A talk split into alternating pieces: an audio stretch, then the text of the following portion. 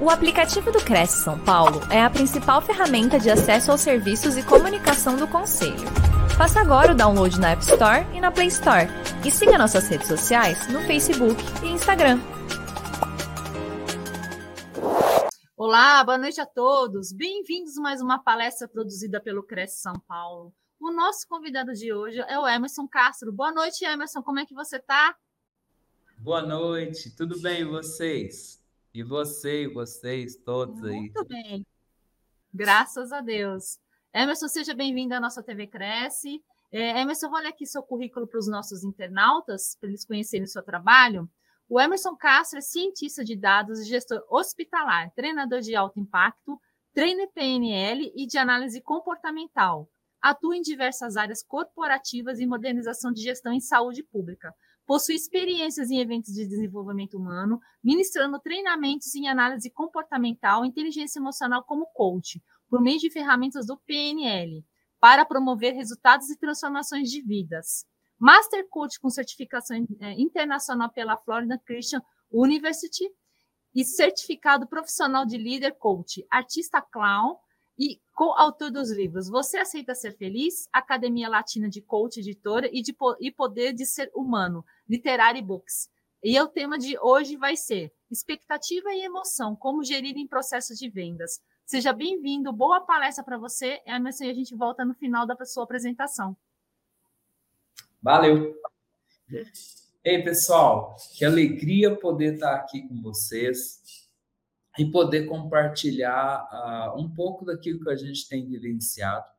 Mas eu quero falar um pouco de mim, ela falou tão rápido ali, mas eu quero falar aqui. Eu sou mineiro de Uberlândia e...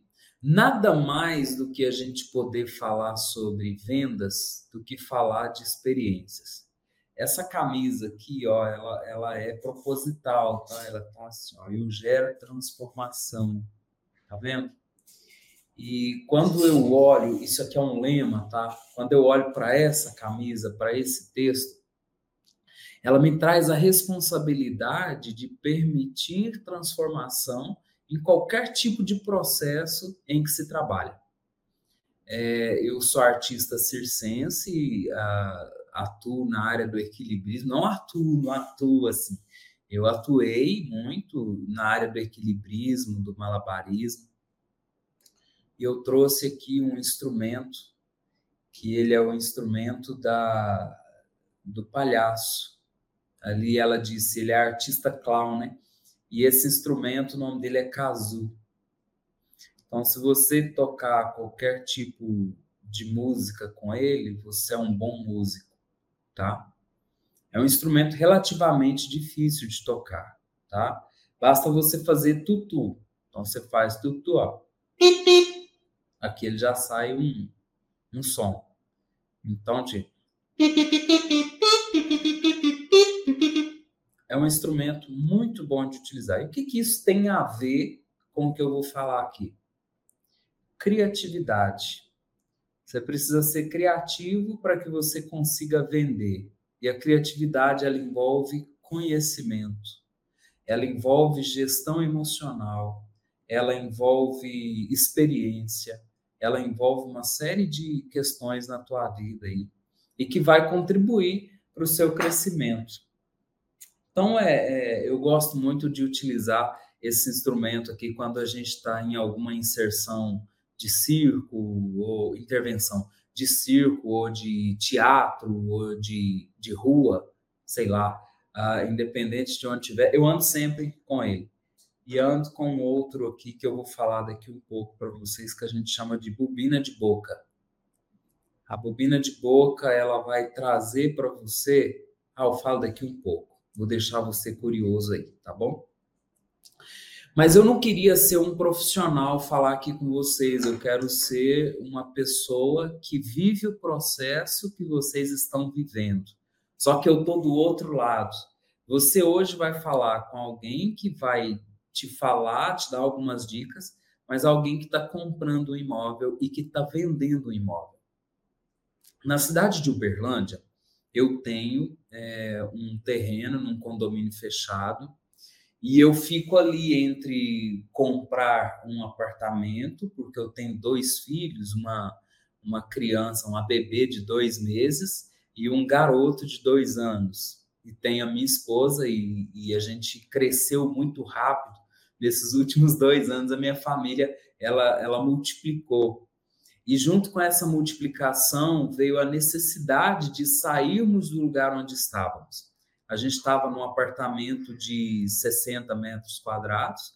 Para eu e ela era basicamente necessário, estava tudo certo. A gente vivia bem nele.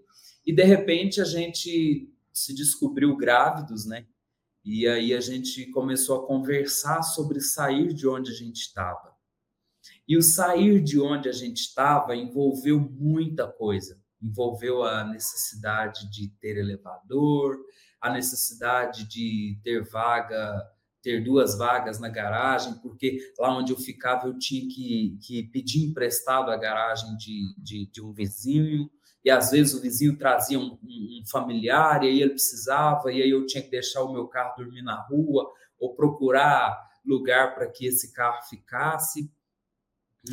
Um dos nossos desafios é que Uberlândia é muito calor e a gente já pensava em ter um ar-condicionado onde a gente estivesse, já tinha o terreno e a gente ficou, olha, a gente constrói ou a gente aluga ou a gente compra e adia o nosso sonho de construir nossa casa. Enfim, muita coisa aconteceu e num tempo muito curto. E isso gera estresse, isso deixa na gente uma insegurança muito grande. E olha que interessante que, de repente, um grande amigo meu, ele olha para mim e fala assim, Wemerson, a sua família, ela está crescendo, por que você não mora no apartamento que eu morava? Eu falo, caramba, o apartamento seu tem que estar mais, ele tem 120 metros quadrados, ele tem 4 quartos, num deles eu fiz um escritório e esse escritório tem ar-condicionado, mas tem ar-condicionado em 2 quartos e na sala a gente colocou um ar-condicionado também. E a gente colocou lá porcelanato, a gente tem uma porta de vidro que dá acesso para a cozinha, tirou o acesso aos corredores, então se você receber visita, elas vão ficar ali naquele ambiente só porque aquela porta do corredor vai estar fechada e ela aparentemente parece com uma parte decorativa ali da sala. Então, vai ser legal se você fosse morar lá. Eu falo, tá bom. Você vai vender ele? Você vai me alugar? Ele falou, olha, cara, eu te vendo ele. E a partir dali, começou uma negociação de parceiros, de amigos, e até que a gente chegou num valor. E a partir desse valor, eu comprei esse apartamento. E daqui a alguns dias, eu penso em vender o meu terreno ou construir. Mas eu tive um relacionamento, vários relacionamentos com corretores. Percebe que eu tô falando para vocês, quem está aqui desse lado? Olha só. E eu tive já relacionamento com 6 corretores. Vou falar minha experiência com o primeiro corretor. O primeiro corretor, eu perguntei para ele, falei, eu estou numa dúvida, eu queria saber se você pode me ajudar. Eu queria ou construir ou vender o meu terreno, porque não vai fazer sentido, porque eu já estou num outro apartamento. O que você acha? Ele já me trouxe, gente, uma série de opções de apartamento, de casa, de terreno, para eu negociar com o terreno que eu tinha, porque num lugar gerava mais valor e tudo mais. Mas percebam que a pergunta que eu fiz para ele não foi essa. A pergunta que eu fiz para ele era como se fosse uma consultoria, como se a gente estivesse começando um relacionamento e na minha cabeça ele devia entender o que eu tinha de expectativa, ou pelo menos ele me fazer algumas perguntas. A primeira coisa num processo de compras é você entender, num processo de vendas, é você entender que muitas vezes o seu cliente ele quer se relacionar primeiro, ele quer confiar em você. E a compra de um imóvel, ela é acompanhada por uma série de emoções ali, porque ela significa muito para quem está comprando e vai ter um impacto muito grande na vida daquelas pessoas que estão envolvidas ali, inclusive na vida daquele que vende. Faz sentido isso para você? Então, eu listei aqui alguns sentimentos. Como é que eu faço? Ah, ok. Eu elenquei aqui alguns sentimentos de quem vai comprar um imóvel, tá? E ali a gente vai entender como a gente pode lidar com todas elas. Então, o primeiro sentimento que eu trouxe aqui é o sentimento de excitação e antecipação. Comprar uma casa, você sabe que é um marco, né? Eu me lembro da primeira casa que eu comprei, do apartamento que eu disse para vocês. Gente, foi um sonho assim realizado, era de frente para uma represa, era a minha esposa, até então ela era minha noiva, a gente andou por tudo que é lugar, mas aquele apartamento ele era para nós de extrema importância, porque ele tinha contato com a natureza, tinha uma pista de caminhada logo em frente, tinha um parque logo depois. Então, aquilo trazia para nós um marco muito importante. E isso gerou em nós um senso de empolgação. E antes de comprar, eu me lembro que eu procurei quem estava vendendo e ele disse para mim assim, olha, eu quero vender para você, independente do tempo que vai levar. Olha que legal.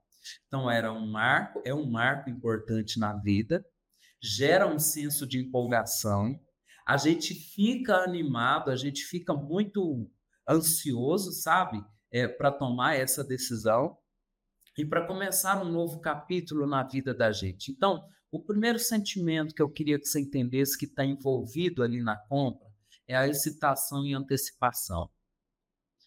Mas algo me chama atenção porque isso é bilateral. A pessoa que está vendendo também se excita e muitas vezes ela se antecipa naquilo que tem que ser feito. Eu contei aqui para vocês agora a experiência que eu tive com um corretor, que ele já chegou, foi jogando tudo que era opção que ele tinha, mas na verdade eu tinha interesse em saber o que ele achava. Eu queria consultá-lo. Um outro sentimento é o sentimento de ansiedade e preocupação. Porque o investimento de uma compra de imóvel não é um investimento baixo. E aí a gente fica ansioso para tomar a decisão correta. E aí vem algumas preocupações para a gente. Por exemplo, as finanças, a revenda, a localização, o tamanho, eu falei para vocês agora há pouco, a condição daquela propriedade, como ela pode pesar na nossa vida no futuro. Então, olha só. Ansiedade e preocupação. Muitos corretores, eles não têm a preocupação de pensar naquilo que a gente está pensando. Ele não está preocupado em se relacionar comigo. Perceba que eu estou falando disso aí para eu chegar lá na gestão emocional daquele que está vendendo, tá? Porque pode ser que dê certo, pode ser que não. Tá ok, tudo certo. Orgulho e realização. Comprar uma casa é símbolo de sucesso. Para muitas pessoas é símbolo de sucesso. E estabilidade financeira. Eu lembro do meu pai que antes de casar, eu era bem adolescente, o papai dizia assim para mim, filho, você precisa ter onde morar. Você precisa ter um teto. Você precisa ter um lugar. Mas, ao mesmo tempo, ele falava, olha, moradia é um ambiente seguro de investimento. Então, se você não vai morar, você tenha um teto, pelo menos, para você empreender. Então, a gente se orgulha quando a gente tem casa. É uma piadinha sem graça, tá? Vou contar uma piadinha sem graça aqui para vocês. Diz que tinha um pastor que tinha uma filha muito bonita e essa menina começou a querer se engraçar e namorar com um rapaz, e esse rapaz foi convidado para a casa desse pastor, e esse rapaz também era estudante para ser pastor. E aí, lá na conversa, o pastor, o pai da menina, pergunta assim, ei, você tem uma casa? E aí o garoto diz assim, Deus proverá. E aí, de repente, ele fala, tá, mas como é que você vai fazer para que a minha filha tenha comida, para que ela tenha como se locomover? Como é que vai ser isso? E o rapaz disse, olha, Deus proverá. E ali eles passaram uma parte do dia e esse menino sempre dizia, Deus proverá. E aí chegou a noite, A mãe da menina, a esposa do pastor, vira para ele e pergunta: e aí, o que você achou do garoto? E aí o pastor diz assim: olha, tem hora que eu achei que ele pensa que eu sou Deus. Mas olha que interessante. Quando se compra algo, é simbolismo de sucesso. Quando se compra uma casa, quando se compra um terreno, quando se compra qualquer outra coisa. E aí, esse é um sentimento, é orgulho, é realização, mas também vem outro sentimento de estresse e sobrecarga. O que significa isso? Ele é estressante por conta da complexidade das negociações. Aquilo que eu posso, aquilo que eu não posso, aquilo que eu tenho como, aquilo que eu quero financiar, aquilo que eu tenho em mãos. Isso tudo gera uma sobrecarga e um estresse muito grande. Se vai ser financiamento, a logística da mudança, se ali adapta os imóveis que eu tenho ou que eu não tenho, como que eu vou fazer para comprar, e principalmente aqueles que são compradores de primeira viagem. A esperança e o otimismo, que vai refletir a visão otimista do futuro. Poxa, eu tenho uma casa e vai dar tudo certo porque agora eu tenho condição de morar, então eu me sinto seguro. Aliás, esse é um fato importante das 6 necessidades básicas humanas, defendida por Maslow. A segurança é uma necessidade humana. E ter um imóvel, com certeza, é seguro, é se sentir seguro. Mas também vem o medo e a incerteza. Isso me pareceu muito com aquela questão do mundo VUCA, né? Incerteza. Você compra um imóvel, e aí você faz um compromisso a longo prazo, você financia ele, sei lá, 300 parcelas, aí começa a ter mudança imobiliária ali no município. Ah, hoje essa região ela é nobre, amanhã ela já não é nobre, como é que eu vou fazer para vender esse imóvel depois se eu quiser sair desse lugar e ir para o outro? E enfim, o medo e a incerteza, ele entra junto nesse sentimento. E o sentimento de pertencimento e conexão. As pessoas que compram, elas estão pensando também nas conexões, elas estão pensando no pertencimento àquela comunidade. Então, são um misto de sentimentos que tem ali. E quando você começa a entender esses sentimentos, você começa a fazer abordagem mais empática, você começa a ser mais eficaz no seu processo de vendas e você garante as necessidades emocionais daqueles que estão envolvidos na compra e também garante a sua necessidade, que é de fato vender aquele imóvel. Então, você precisa gerir esses sentimentos, essas emoções, e isso vai ser bom para a sua saúde mental. E sendo bom para a sua saúde, eu até escrevi aqui, entender esses sentimentos é crucial para corretores de imóveis, pois permite uma abordagem mais empática e eficaz no processo de venda, garantindo que as necessidades emocionais dos clientes sejam atendidas juntamente com as suas necessidades práticas. Então é isso, falei sentimentos.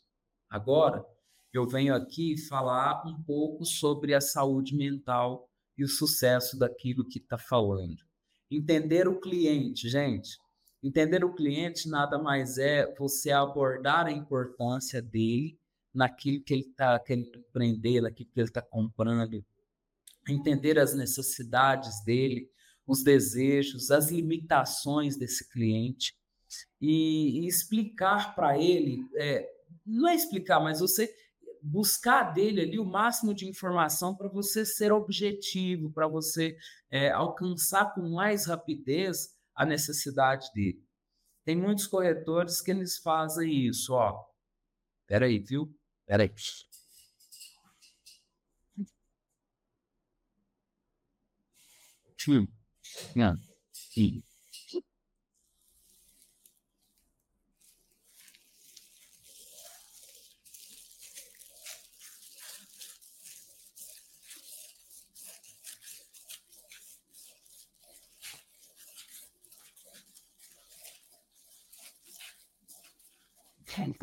Puxa,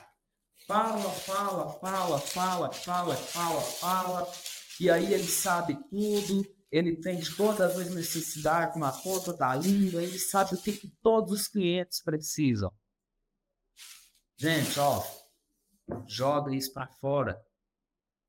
Pelo amor de Deus, gente, você entender o cliente é você mais ouvir do que você falar.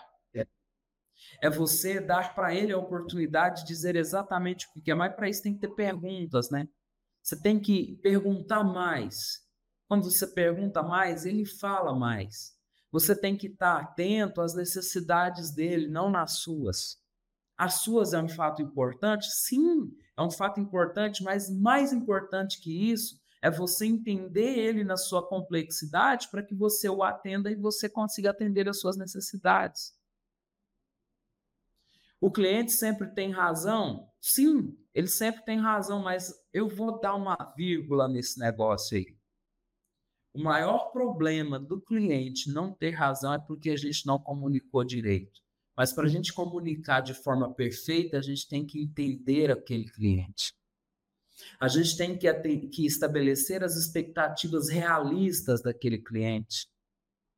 Mas, além de entender, é estabelecer, puxa, olha, ali onde você está pensando em morar, ali você vai ter alguns desafios. Olha, as casas ali, elas não são bem construídas. Ali tem tido, no caso de município que tem muito intervenção policial, né? Ali tem tido muita intervenção policial. Ali tem sido, olha, tem ambientes que são seguros, parecidos com aquilo que você está dizendo. E você começa a dar mais opções para ele. Mas você tem que estabelecer essas expectativas e ser real nelas.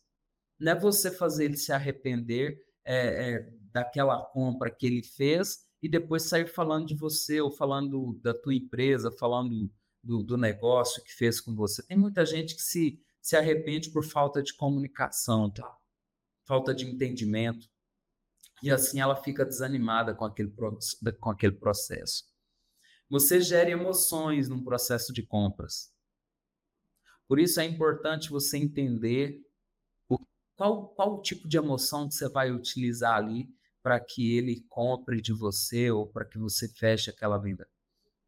Analista comportamental, em vários cursos que a gente dá aí, eu gosto do treinamento do DISC, eu acho que todos vocês, não a maioria, mas eu tenho esse produto, eu posso... falar dele para vocês, me procure, mas a análise comportamental do DISC, ela é interessante porque você vai aprender a fazer uma leitura eficaz, não verbal, do seu cliente e verbal também. Mas também existe a PNL, que eu acho que a maioria dos vendedores já devem ter estudado sobre isso, ou ter aprendido, feito cursos, ter se desenvolvido nessa área, mas é você captar ali as pistas de acesso de cada cliente que você está abordando. Por exemplo, o visual, aquele que ele é estimulado a partir do visual, ele dá alguns sinais, algumas dicas de como é que ele quer ser abordado. Tem aquele que é auditivo, que é aquele que ouve mais do que fala, tem aquele que gosta de ver. O visual é aquele que gosta de ver, tá, gente? Então, eu quero ver o que você tem de opções. Foi uma pista? Eu quero ver. É uma pista de acesso. É aquele que gosta de ver. Eu quero ouvir o que você tem para me dizer. É uma pista, ele é auditivo. Esse auditivo, você tem que ser detalhista com ele. Aquele que gosta de ver, você tem que levar ele nos melhores lugares. E tem aquele que é sinestésico, né? Aquele que você abraça, que você toca, que ele pega na mão, que ele fica te encostando. Então, dentro dessa questão toda, está envolvida emoção, está envolvido sentimento, está envolvido relacionamento. Então, você como o vendedor que é, você gera emoções ali no processo de compra, no processo de venda. E se der tudo errado, gente, você precisa aprender a seguir em frente. Mas você pode oferecer várias estratégias para que ele empreenda ou pelo menos compre um pouco da sua ideia, sabe? Mas também existem estratégias para vocês em que a gente pode aprender a lidar com as rejeições e com as falhas daquilo que a gente faz. A vida é um aprendizado completo, você vai ter que aprender o tempo todo. Inclusive, reconhecer emoções em pessoas. Inclusive, reconhecer que o resultado não foi satisfatório e que talvez tenha alguma fala sua que pesou na decisão do cliente, alguma abordagem. Mas sempre é possível aprender. E outra, para você lidar com a rejeição é você entender que se você se apega demais àquela venda ou àquela única venda, você perde o foco de outros.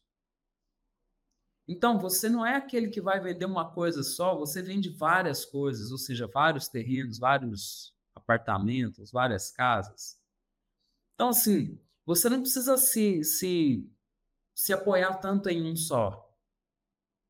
É o mesmo que você fazer um investimento a longo prazo, mas você não usa seu dinheiro para investir uma coisa só, tem várias vertentes ali.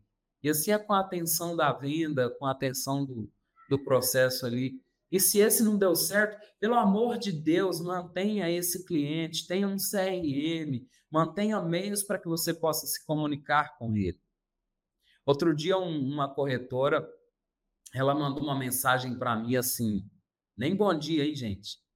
Ela mandou uma mensagem assim, você já decidiu se vai vender seu terreno ou vai comprar alguma coisa? Estou à disposição. Uau! Eu acho que vocês já perceberam que eu tenho um perfil comportamental e como necessidade, eu sou sinestésico. Eu gosto de ser afagado, eu gosto de ter atenção, eu gosto do bom dia, gente. Eu gosto do toque, eu gosto de sentir valorizado, de me sentir valorizado diante daquele que está me vendendo algo. Percebe? Então, ali, ó, você vai gerir a emoção, se não der certo, você vai seguir em frente. Eu vou falar sobre a técnica de persuasão, mais de follow-up, que eu acho que é importante você entender nesse processo de venda. E você ter equilíbrio no relacionamento. Porque, às vezes, você entende que você está relacionando com o cliente e ele é seu amigo íntimo, né? Daqui a um pouco você está indo na casa dele, você está invadindo o espaço dele. Mas por que você não começa a criar um relacionamento de, talvez, pagar um café? Ah, vamos tomar um café, vamos bater um papo, vamos falar, eu tenho algumas coisas, novidades que eu quero te falar, mas sem ser chato, tá? Sem ser enjoado demais. E aí você começa a estabelecer uma relação próxima e ele sempre vai procurar você para qualquer decisão que ele vai tomar. Você precisa ser consultivo. Se alguém te procurar, você esteja pronto e que você o procure também como possibilidades para o negócio dele, para a vida dele e assim por diante. E aí, eu trouxe aqui alguns desafios para compartilhar com vocês e ver se faz sentido para você, tá? Um dos grandes desafios na venda de imóvel é o ciclo de vendas longo. Então, poxa, tem gente que enche o saco, né, gente? Vamos lá. Você quer vender para ele, ele te dá um trabalho danado. A minha mãe ela tem um perfil de estabilidade no DISC e a gente ia na feira junto. E aí a mamãe chegava, ela tem o dedinho meio torto, assim, eu não dou conta de fazer igual ela. Ela encostava em todas as verduras da feira, colocava o dedo assim, olhava o preço. Aí ela saía, eu ficava observando o feirante, olhando para ela, pondo pressão para ela comprar. Dona, vamos fazer... Ó, a senhora pode comprar? Leva isso aqui... E ela ficava assim, não, eu vou na próxima, que já volto. E muitas vezes ela nem voltava, né? Ela ia para a próxima porque aquele vendedor estava enchendo o saco. Mas às vezes, 2, 3 semanas depois, ela lá de casa falava assim, nossa, eu fui naquela banca da feira, e eu gostei porque lá eles têm umas batatas robustas, umas batatas bonitas. E aí ela voltava lá umas 3 semanas depois e levava uma batata daquele feirante. Mas o ciclo de vendas longo, ele exige paciência e persistência. Paciência igual fala aqui, sabe? Se você estiver dormindo aí, ó, acorda. Eu falo muito lento, mas é meu, isso é normal. Mas assim, a paciência, ela é importante, a persistência é importante. Você precisa gerir o tempo, tá? Você precisa entender que o tempo seu não é o tempo do cliente. O tempo do cliente é aquele que você tem que gerir. É aquele que você tem que tomar o cuidado para que você não o perca. Você precisa se ater aos relacionamentos de longo prazo com aquele cliente. Então, se é um desafio para você o ciclo de vendas longo, você precisa ter esses 3 itens ali para que você aprenda a lidar com ele e que ele tenha a segurança que precisa. Outro desafio é a natureza emocional da compra. Coloquei de imóveis ali, mas é em processo geral de compras. Olha ali o que eu escrevi, compreensão psicológica do comprador. Gente, esse é um trabalho extremamente psicológico. Vender, né? Você simplesmente... Eu lembro de um treinamento que eu fui, gente, até perfume eles jogavam no ambiente. Tem gente que vem de casa, antes do cliente chegar, ele já perfumou a casa toda. Tem gente que vai vender casa, eles vão lá e colocam um texto enorme da casa que dá até água na boca da vontade de comprar aquela casa. Então, a compreensão psicológica do comprador a partir do vendedor, ela tem que ser vista, ela tem que ser vivida, ela tem que ser investida. Eu já falei ali para você dar o apoio emocional para aquele possível comprador. Puxa, eu estou saindo daquela casa, mas eu gostava tanto dela. E eu falo, mas é verdade.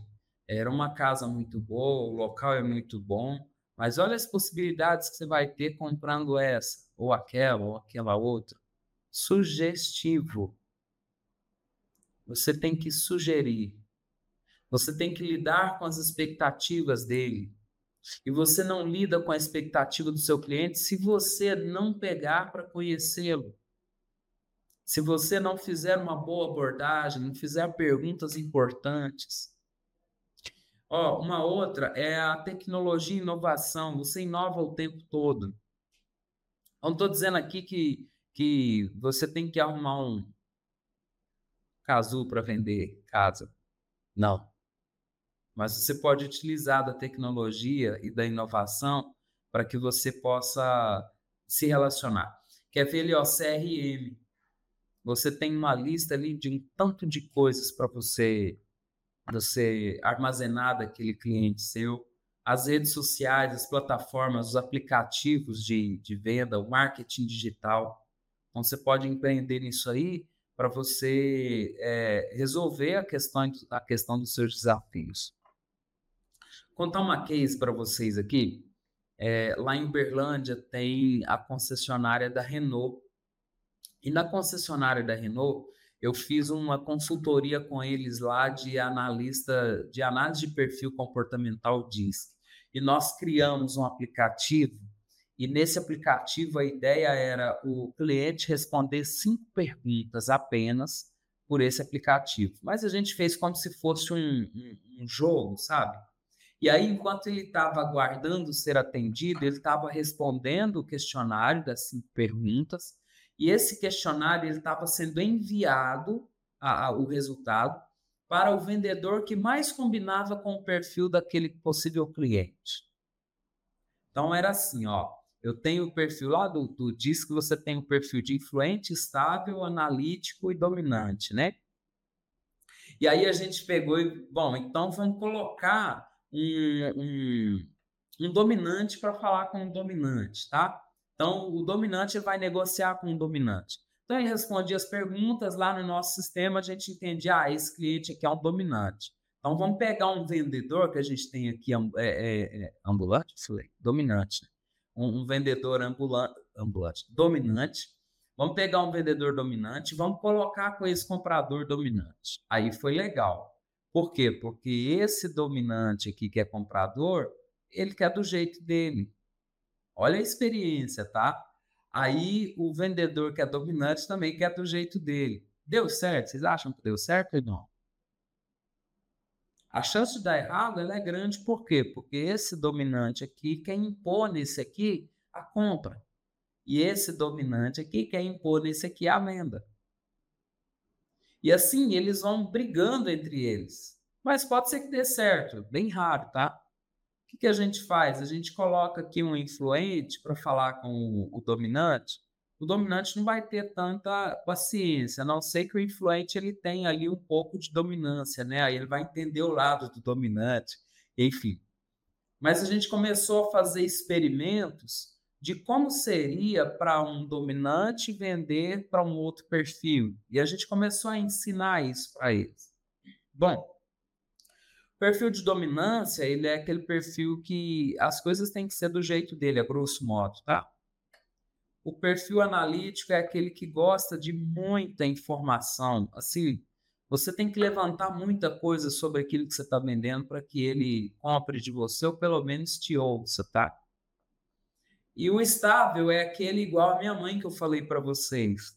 O estável é aquele que vai trabalhar dentro de ver se vai dar certo, olhar as finanças, ele é um pouco inseguro, às vezes ele achar que você está dobrando ele, então ele precisa pensar um pouquinho.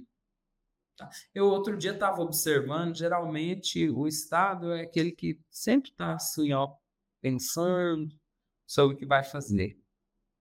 E eu sou o influente, tá? O influente você vende para ele fazendo ele sonhar. O influente, ele sonha. Eu viajo muito pelo Brasil. Eu chego a rodar 10 mil quilômetros por mês. Eu passo pelas fazendas, os pastos. Aquilo tudo é meu, gente. Porque eu sonho muito. Então, a gente mudou, revolucionou a venda de carros lá na Renault de Uberlândia. Passou uma época que a gente começou a ver mais carro da Renault que qualquer outro carro lá da cidade. Eles foram campeões de vendas na época em que a gente fez esse processo. Por quê? A gente colocou comprador certo com o vendedor certo. Percebe a diferença? Então, agora você começa a fazer um trabalho de inteligência, conhecendo o seu comprador, conhecendo você, ou você conhecendo a necessidade de cada perfil ali, você começa a trabalhar dentro da necessidade do perfil. E a necessidade do perfil, ele vai entrar, vem a calhar com a necessidade do comprador.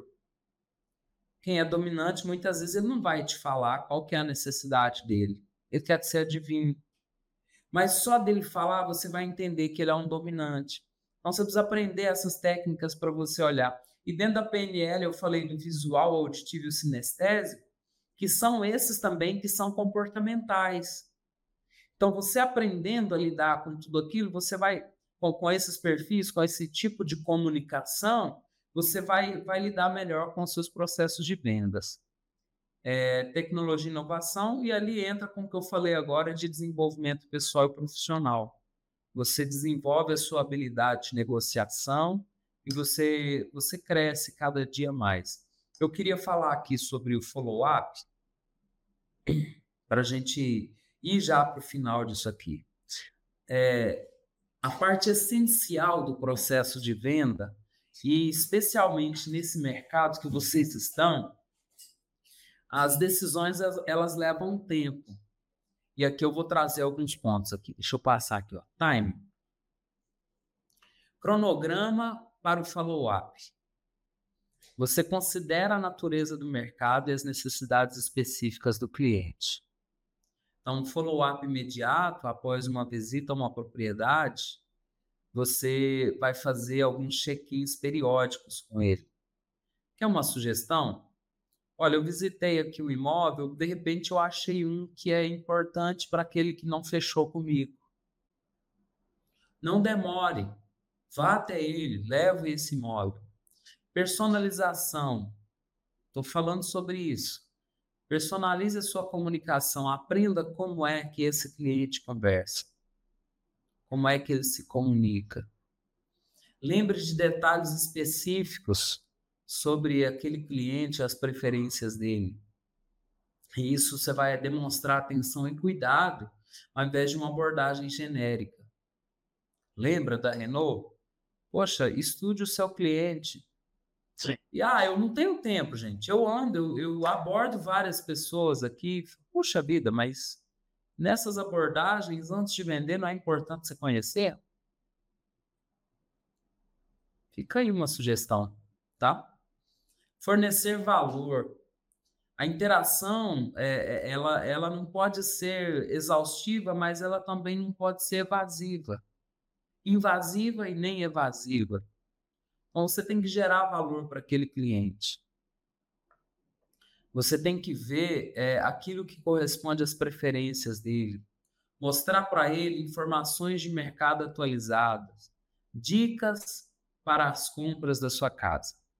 Tem muita gente, hoje é moda esse negócio de o pessoal virar influencer, né? Que tal você ser um influencer da corretagem? Que tal você tá sempre mostrando o que é a tendência do município, de onde você está, da região e tudo mais? Descubra, vá na prefeitura, vê onde é que está sendo mais investimento, para onde a cidade está crescendo. Começa a mostrar isso para os seus clientes, para você entender, para ele entender que você é bem relacionado, é bem informado e que você se preocupa com o bem-estar dele. Os canais de comunicação, e-mail, telefone, mensagem de texto, rede social. Faça aquilo que é mais confortável para o seu cliente. Eu lembro de uma vez que eu perguntei para uma pessoa: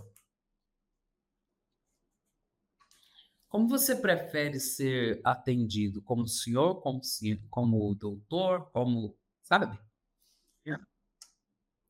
Ele falou para mim assim: eu prefiro que você me respeite do jeito que você entende que é um respeito.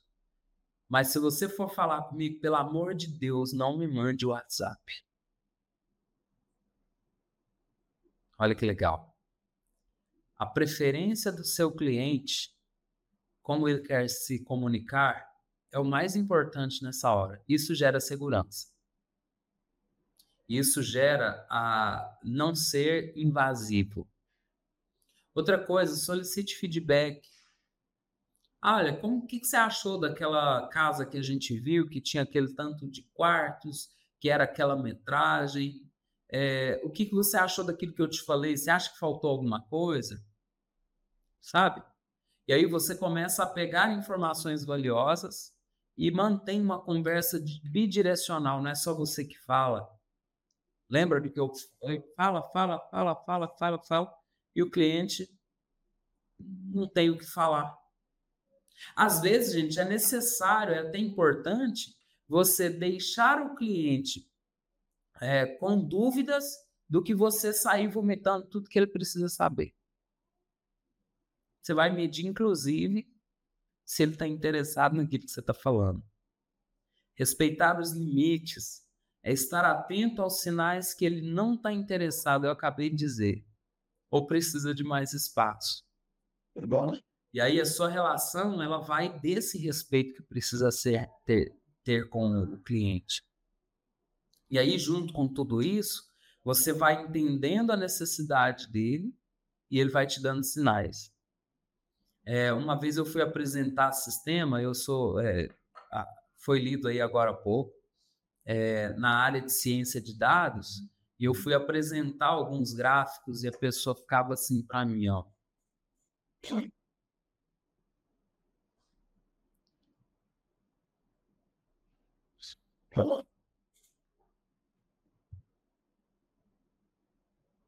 E eu aqui falando. E ela...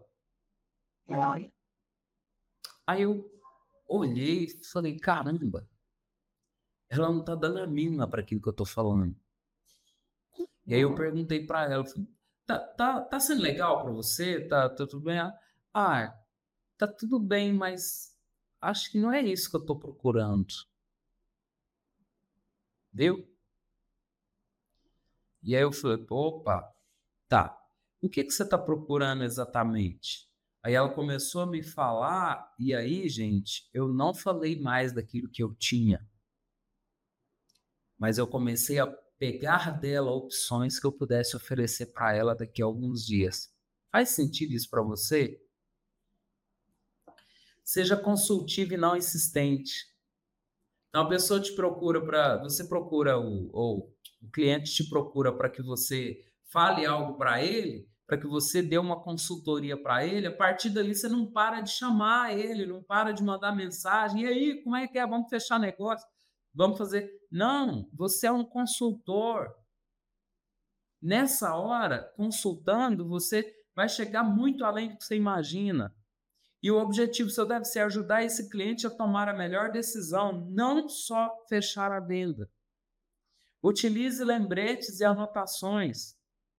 Eu falei do sistema de CRM, mas você pode também fazer algumas anotações, que quando você fazer o follow-up e o que foi discutido na última interação, você tem isso por escrito e ajuda a manter as suas conversas relevantes e oportunas. Puxa, eu lembro que lá a gente conversou sobre isso e isso foi o que você escreveu, mano.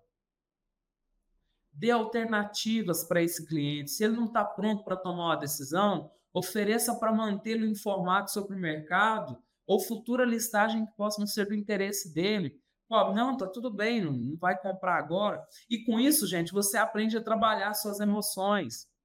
Aprende a não se frustrar tanto. E faça um encerramento gracioso. Se ele decidir não prosseguir, termine a interação de maneira profissional e amigável e deixe a sua porta aberta para o futuro. Então, tudo isso que eu estou trazendo para vocês, gente, é parte daquilo que eu entendi como um possível vendedor e comprador de imóvel, das pessoas que vêm me enchendo de coisas e que ela não vai fechar uma venda comigo. E a partir daí, você conhecendo o seu cliente, você conhecendo as necessidades dele, você conhecendo os comportamentos dele, observando para que você possa interagir melhor com ele, a partir daí você vai ter mais sucesso nas suas vendas. E se não tiver sucesso nas suas vendas, é porque ainda não chegou a hora daquele cliente. Para que você não se frustre, é necessário que você entenda a necessidade dele e que você não trabalhe apenas, não se empolgue demais apenas com uma venda, mas que você trabalhe de forma que esse cliente sinta segurança em você para que em algum momento ele compre de você. Já cansei de ligar para clientes no passado, comecei a trabalhar cedo, eu ligava para ele no final do mês e falava assim, cara, eu preciso bater minha meta aqui, eu queria que você me ajudasse a comprar esse valor aqui, ó, para sua necessidade eu tenho isso. E os clientes sempre compravam, sabe, para me ajudar. O que eu gerei ali? Relacionamento, segurança. Ele me ajudava, eu ajudava ele. Ele me ligava às vezes, cara, o que você tem de opção aí que eu possa investir nisso? Não era imóvel, tá, gente? Olha, eu tenho essa opção que ela pode ser boa para você, mas tenho essa que ela nem é tão boa, mas eu não podia deixar de te falar dela.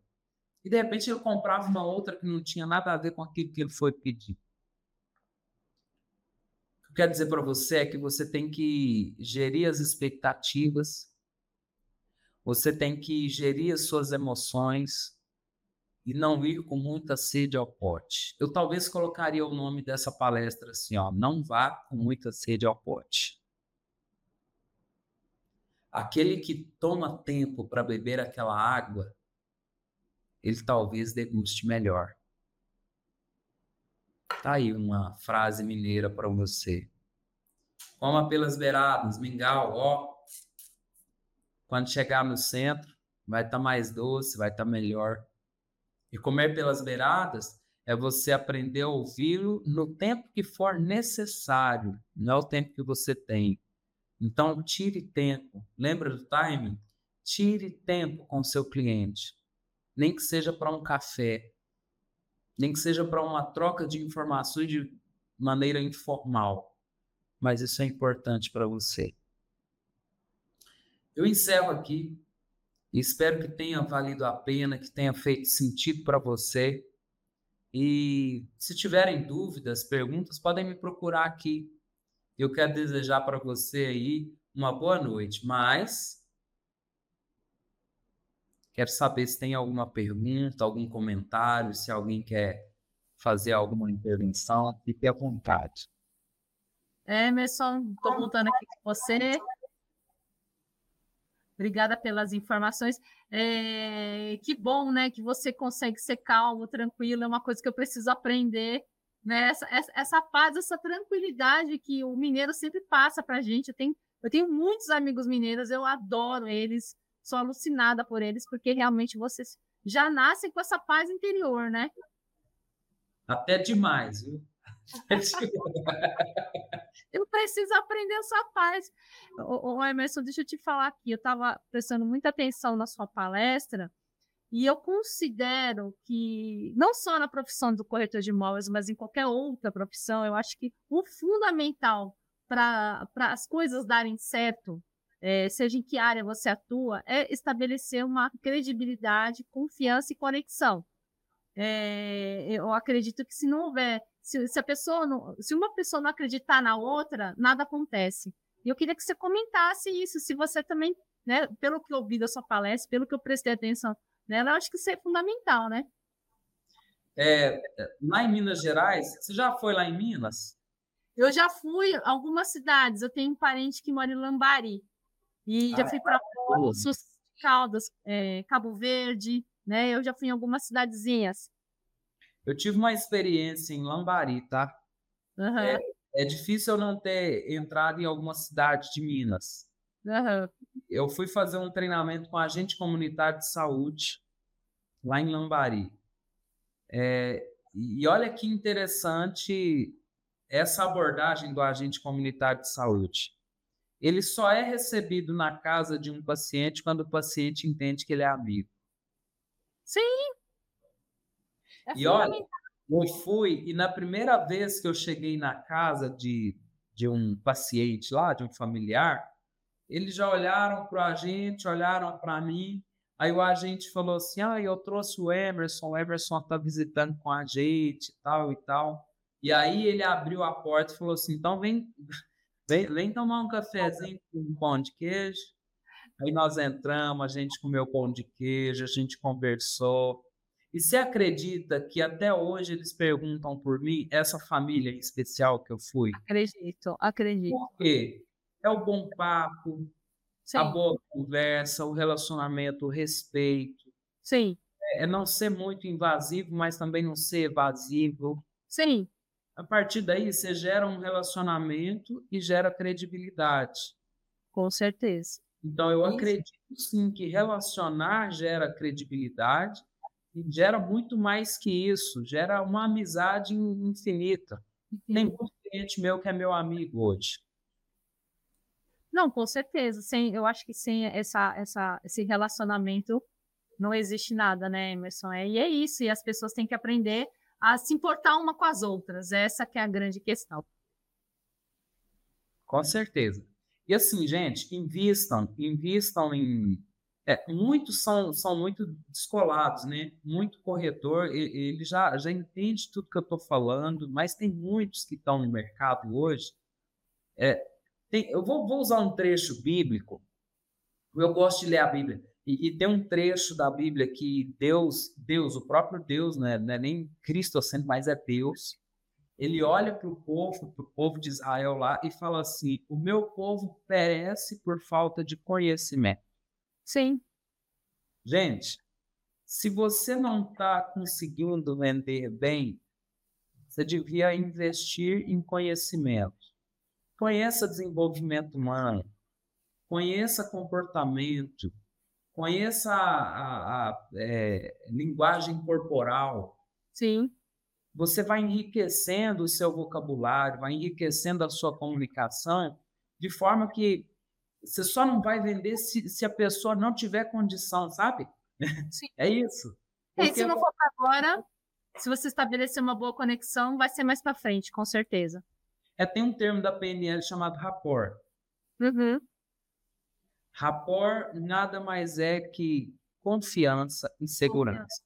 Com certeza. Com certeza. Emerson, eu queria agradecer aqui sua participação na nossa TV. Muito obrigada por você vir aqui, se disponibilizar e passar suas informações para nós. E aguardo você numa próxima oportunidade. E antes de encerrar, eu queria também desejar a todos, né, que estão assistindo essa live muitas felicidades nesse ano novo, né? Muitas realizações e muito sucesso. Olha, fim de ano é época de reflexão. Uhum. E tem a música, então é Natal, e o que você fez? O ano termina. E nas... Gente, o que você fez para o seu crescimento profissional nesse ano que se passou? Vamos refletir sobre o que nós fizemos, mas vamos decidir sobre o que vamos fazer a partir do ano que se inicia. Sim. O que você quer para o próximo ano tem muito a ver com investimento de tempo, dinheiro e qualidade de vida que você quer ter para o próximo ano. Eu quero desejar para você riqueza, quero desejar para você saúde. Sim. Mas eu quero desejar muito mais que riqueza, eu quero desejar desafios elevados ao cubo, para que você possa crescer e terminar o próximo ano com a certeza de que você batalhou, cresceu e ficou rico. Então eu desejo para você feliz ano novo, desejo para você um bom início de ano e que você empreenda muito e cresça.